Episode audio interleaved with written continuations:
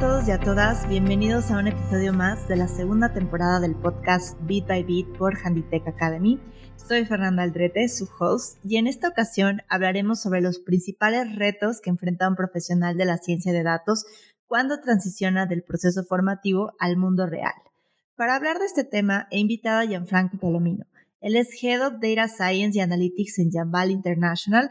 Cuenta con más de cinco años de experiencia en el despliegue de proyectos data driven con foco en mejorar KPIs de negocio. Tiene experiencia en las industrias de venta directa, banca, fondos de inversión, telecomunicaciones y retail. Los invito a acompañarnos en esta plática que puede ayudarlos con un par de tips para destacar como un profesional de los datos. Hola, Gianfranco, bienvenido, ¿cómo estás? ¿Qué tal, Fernanda? Gusto en saludarte, en conocerte, ¿no? Y un gran saludo para toda la comunidad de Handed Academy. Sí, gracias, gracias por acompañarnos en este episodio para hablar sobre los retos que se presentan al momento de decidir adentrarse en el campo de la ciencia de datos.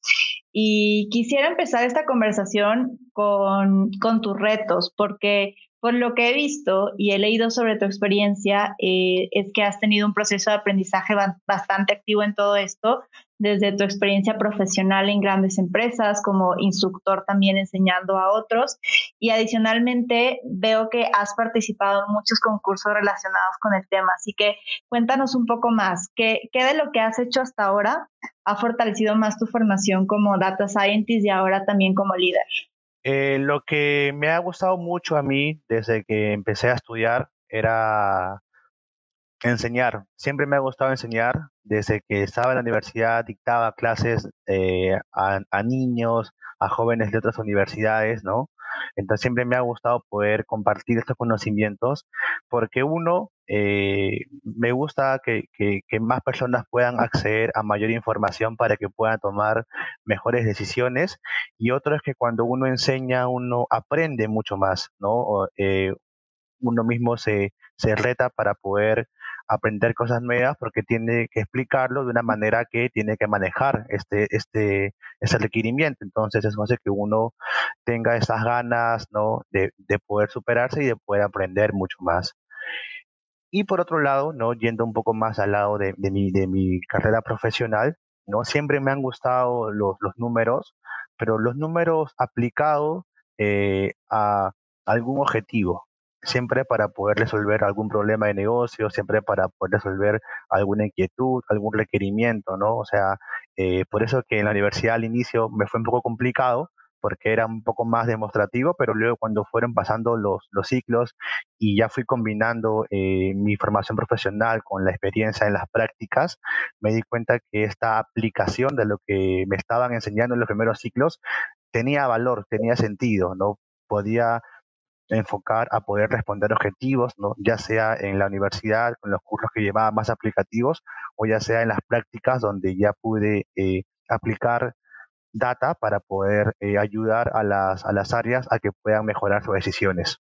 Ok, eh, y justamente, bueno, ahorita tomando tu punto que mencionaste sobre esta experiencia que fuiste, bueno, esta formación que fuiste combinando con tu experiencia profesional, me gustaría que definiéramos que es esto de esto que llamamos muy frecuentemente del mundo real y que tanto se repite en esta industria de la ciencia de datos, sobre todo cuando se trata de hacer una diferenciación entre lo aprendido en la academia o en la investigación. Entonces, eh, ¿qué, significa para ti cuando se habla de proyectos en el mundo real? ¿Qué elementos entran en juego? Eh, en, el, en el mundo académico, ¿no? En la universidad propiamente, estos temas de analítica, ciencia de datos, recién se están incorporando, ¿no? Prácticamente las universidades no lo tienen en sus currículas, ¿no? Eh, se, se, tocan algunos puntos, pero no, no, no existe una carrera en específica que se trate de ciencia de datos exclusivamente, ¿no? o que te pueda formar como científico de datos, sino que uno mismo va tomando algunas partes de este todo y va profundizando en el camino. Pero eso es complicado cuando tú llegas a este mundo real, donde quizás en el mundo académico uno se puede enfocar mucho más en la en forma, es decir, en, en qué solución, en qué algoritmo uno puede, uno puede aplicar, pero en cambio en el mundo real la forma queda a un lado. Lo que más interesa es el fondo, que es poder resolver ¿no? Eh, las necesidades que tienen las áreas, ¿no? Eh, poder darles información para que puedan complementar sus decisiones basándonos en el juicio experto que ellos también manejan, ¿no? Entonces, ese, ese, esa transición es eh, un poco costosa al inicio porque uno está pensando siempre en, qué algoritmo puedo utilizar, ¿no? en qué metodología quizás pueda utilizar, qué fórmula puedo utilizar y quizás un poco descuida ¿no? lo otro. ¿no? Que, que, es más bien cómo voy a poder yo, más allá del método que utilice, a poder resolver las necesidades del negocio, ¿no? Y ahí entran en juego muchos aspectos, ¿no? Eh, como la comunicación efectiva. Eh, muchas personas son muy buenas, ¿no? Eh, muy, muy retadoras, inteligentes, pero lamentablemente el tema de la comunicación es importantísimo porque tú puedes armar una solución súper científica, ¿no? De, de con una gran capacidad analítica, pero si al final no lo puedes comunicar efectivamente ¿no? a las personas que, que lo van a usar, eh, prácticamente no lo van a tener en cuenta, ¿no? Y no es culpa eh, de ellos porque al final ellos esperan que tú le expliques de una manera sencilla y fácil esta solución, ¿no? Entonces eso puede generar en la persona eh, cierta incomodidad, ¿no? Y, y, y cierta sentimiento negativo porque uno se ha esforzado para poder lograr un objetivo, para poder llevar a cabo un proyecto, ¿no? Y eh, quedarse a veces en la última parte eh, puede ser muy costoso y muy doloroso, ¿no? Pero yo creo que eso se tiene que trabajar bastante, ¿no? Yo creo que ya en el mundo académico se han dado cuenta de eso, ¿no? Se han dado cuenta de que realmente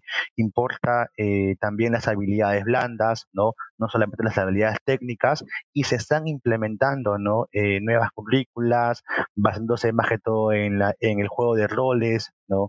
En el, en el acompañamiento constante del profesor hacia el alumno, en realizar casos de uso reales en el mundo académico para poder suplir esta brecha que actualmente existe todavía en el mundo académico, ¿no? Eh, por ejemplo, acá en, en Perú, donde yo he crecido, ¿no? Eh, las currículas se están actualizando poco a poco, ¿no? Eh, ya se están eh, capturando eh, gente estratégica del negocio para que pueda ellos mismos ir al mundo académico, ¿no?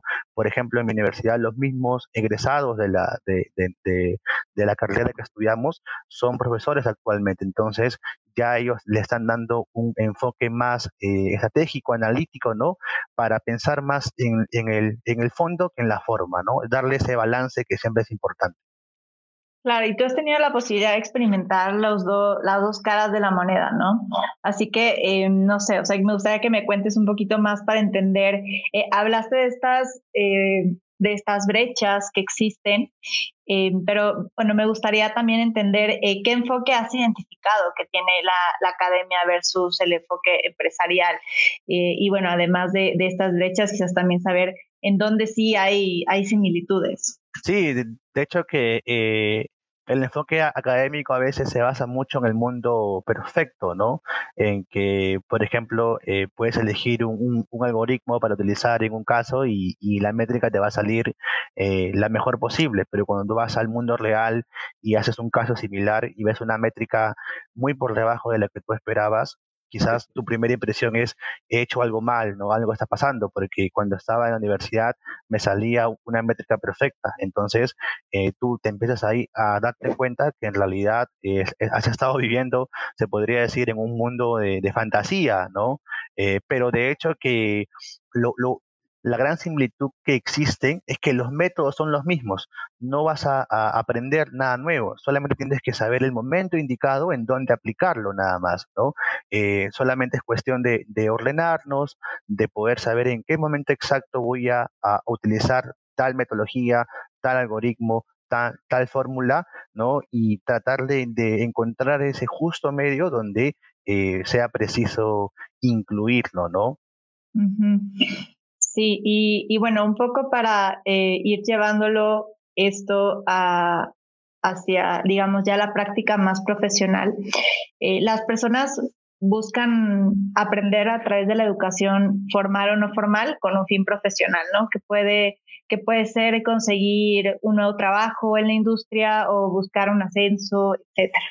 Eh, tú que diriges un equipo y que probablemente también hayas tenido que contratar o entrevistar personas eh, o evaluar, eh, ¿qué consideras que, necesitan aprender los profesionales hoy en día para encajar mejor con este enfoque empresarial? Las habilidades blandas son claves ¿no? en este proceso de, madurez como científico de datos que puede tener un profesional desde que sale del mundo académico y quiere insertarse en el mundo real.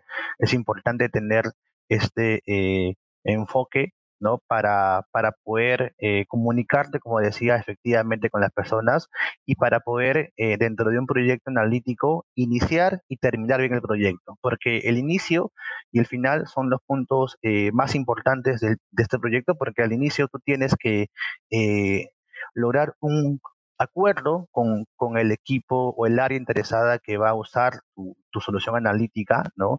Y realmente captar ¿no? Eh, la necesidad que ellos tienen. Si tú por ahí planteas una solución que no va alineado a los requerimientos que ellos tienen, cuando llegas al punto final, les presentas la solución, ellos no, no lo van a usar porque realmente no va a satisfacer sus necesidades. Entonces, este punto inicial es clave, ¿no? Para poder llegar a un acuerdo, un entendimiento, realmente poder estar ambos de, de acuerdo que lo que se va a llevar a cabo. Y el punto final también es, es vital ¿no? Porque eh, es, ahí donde tú vas a poder comunicar los resultados de tu solución y ellos van a estar obviamente de acuerdo porque es algo que ya se ha venido trabajando en paralelo, ¿no? Y en el medio, donde está todo el proceso, el proyecto, ¿no? Es, es importante que, que, exista un acompañamiento, ¿no? Del área interesada, ¿no? no es, ya no estamos en un mundo donde se adecuaba un proyecto analítico y te dejaban tres meses aislado hacías tu solución y volvías después de tres meses y entregabas tu solución, ¿no? Ahora estas metodologías ágiles son muy buenas porque te permiten poder relacionarte mucho más rápido con las áreas, ¿no? Eh, ser abierto, ¿no? Aprender a escuchar bastante, ¿no? Opiniones diferentes. Antes tú estabas en tu equipo con personas de perfil muy similares a ti, entonces las opiniones que tú tenías eran muy similares a las de otra persona y cuando llegaba otra persona con un diferente perfil, ¿no? Y daba una idea que no dejaba de ser válida, pero tú quizás, como no estabas acostumbrado a escuchar ideas nuevas, ideas de, otro sentido, al, principio te mostrabas un poco reacio, ¿no? Al cambio. Entonces, luego eh, tú te vas dando cuenta que realmente su, su, opción es válida, pero está vista desde otro enfoque, ¿no? Entonces, estas metodologías y este trabajo en equipo te va a dar este, este, este, este nivel de madurez y esta inteligencia emocional que es eh, clave, ¿no? O sea, creo que poder controlar tus emociones eh, cuando quizás a las cuando quizás las cosas al inicio no salgan como tú esperas, ¿no? Y poder ser paciente y, y tener ganas de querer aprender más, son habilidades, ¿no? Que más allá de lo técnico, porque eh, llegamos a un punto en que eh, hay personas que están postulando un puesto y técnicamente ambas son muy buenas, ¿no? O eh, en, la recta final. Entonces ahí ya no se decide por habilidades técnicas, sino más bien se decide justamente por lo que comento, ¿no? Por esa capacidad de escuchar, por esa capacidad de poder reflexionar, ¿no? Por esa inteligencia emocional, por ese conocimiento que tenga de proyectos, ¿no?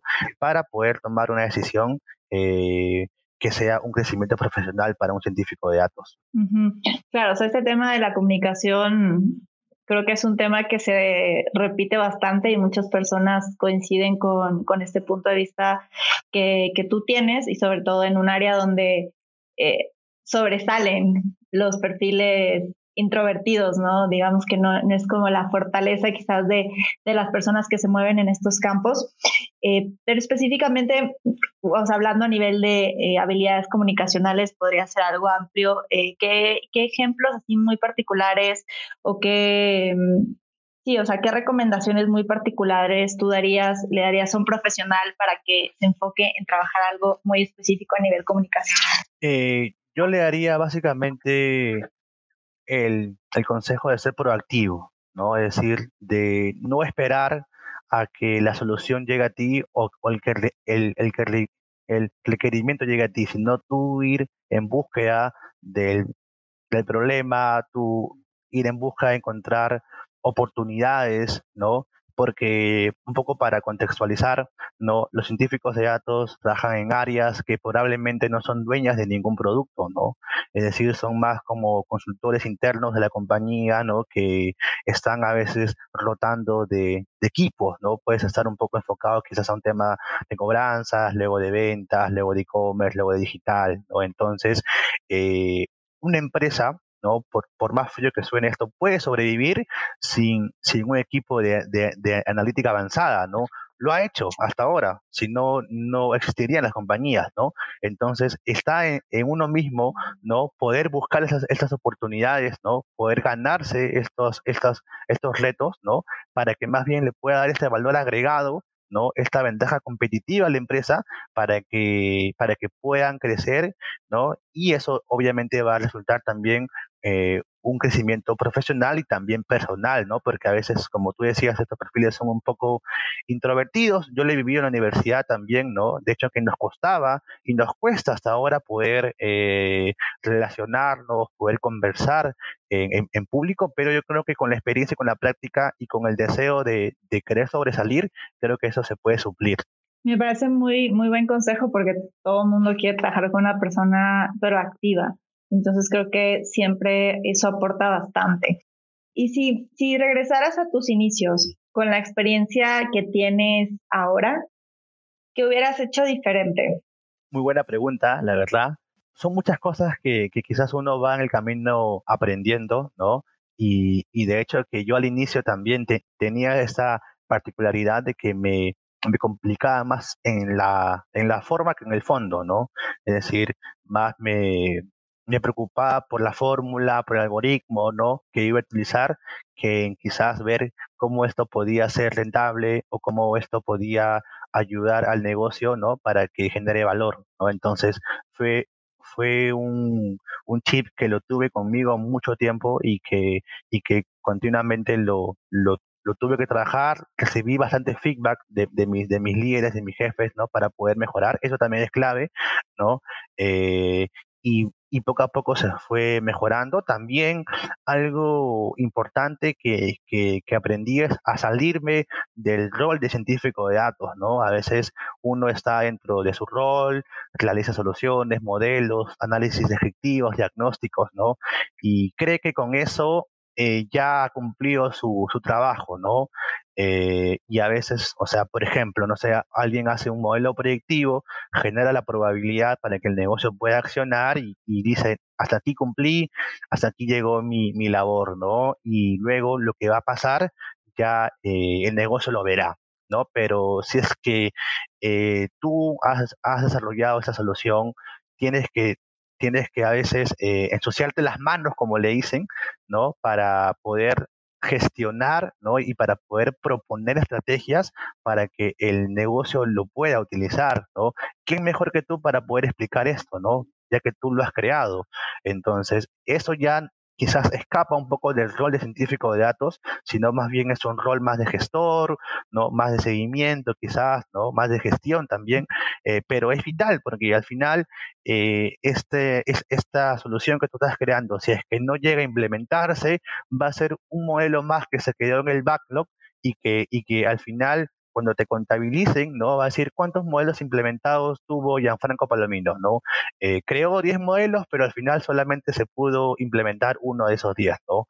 Entonces eso también te genera un indicador negativo hacia ti, ¿no? Y eso en, muchas veces hay perfiles como el Analytics Translator que se está creando en las compañías, ¿no? Que justamente se encarga de esta transición del, del, área analítica al, negocio, pero eh, son muy pocas compañías que, tienen la capacidad para poder tener estos perfiles. Entonces, la mayoría de compañías eh, no, no, no existe este perfil, entonces uno mismo tiene que, asumir la, responsabilidad, ¿no? Y tratarle que su solución eh, pueda ser implementada, ¿no? No sé, proponer eh, proponer segmentos, proponer eh, formas de, pilotear el modelo, ¿no? Coordinar con el negocio, explicarle a ellos que realmente eso tiene valor, que les, que les va a ayudar en su gestión, ¿no? Es decir, eh, eso va a ser importante y eso también es clave si es que tú tienes una credibilidad ganada, ¿no? O sea, como científicos de datos, creo que la principal virtud que debemos tener es que las personas puedan creer en los insights y en la información que nosotros podamos proveer. Entonces, si ellos no creen en lo que nosotros estamos brindando, va a ser muy complicado que puedan utilizar eh, nuestros productos, ¿no? Entonces, y es normal, es, es, algo lógico, no es algo de ciencia de datos, sino es algo lógico en la vida, ¿no? Si tú no confías en alguien, no le vas a hacer caso en ninguna opinión o sugerencia que te está dando, ¿no? Entonces, yo creo que la credibilidad es un activo importante que siempre tienes que mantener vigente, ¿no? Y, y poder relacionarte bien con las personas también es, es, es vital. Me parece súper importante el tema de la confianza y creo que es la base en en muchos, en la construcción de relaciones en sí, ¿no?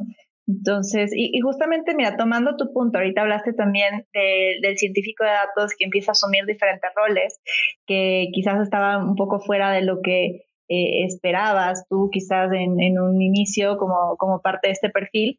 ¿Hacia dónde? Ah, bueno, hablaste del, del gestor, que se vuelven ahora gestores, eh, administran proyectos. Está ahora este nuevo rol también del traductor, que es una persona que lleva un lenguaje eh, que es como este, bueno, tal cual como su nombre le dice, el traductor entre un lenguaje técnico hacia un lenguaje de, negocios o viceversa, ¿no? Que hace que fluya la conversación. Eh, ¿Hacia dónde crees tú que va a ir evolucionando este, este rol en el futuro? Este rol de por sí ya es un, rol multidisciplinario, ¿no? La ciencia de datos es, un, es una convergencia de varios campos de estudio, ¿no? Eh, y, de hecho, eh, cada vez se van a ir sumando muchos más perfiles, muchas más personas y las exigencias también van a ser mucho más grandes, ¿no? Eh, ahorita, como decía, este rol de gestor quizás no sea parte de tus funciones, pero en un futuro pueda que lo sea, ¿no? Debido a que eh, muchos proyectos, ¿no? Y hay publicaciones de McKinsey, ¿no? Que solamente el 11% de, de, modelos eh, predictivos llegan a, implementarse. Entonces, las empresas ya se están dando cuenta de este desfase, ¿no? Y van a exigir a los nuevos perfiles que van llegando que tengan esta capacidad de, de poder gestionar y también hasta de poder también implementar ellos mismos de manera técnica, ¿no? Los, los algoritmos en las nubes, ¿no? La mayoría de empresas ahora están migrando hacia plataformas cloud, ¿no? Y, entonces también es importante que, eh, el, perfil de científico de datos pueda manejar. Estas plataformas, ¿no? En, muchos puestos ya se están solicitando ¿no? Estos, estas, actitudes, ¿no? Eh, y yo creo que al final va a ir migrando, ¿no? Yo creo que eh, mientras más pase el tiempo, las exigencias van a ser más, pero también el mundo académico va a estar mucho más fortalecido y también creo que va a estar en la capacidad de poder formar estos profesionales.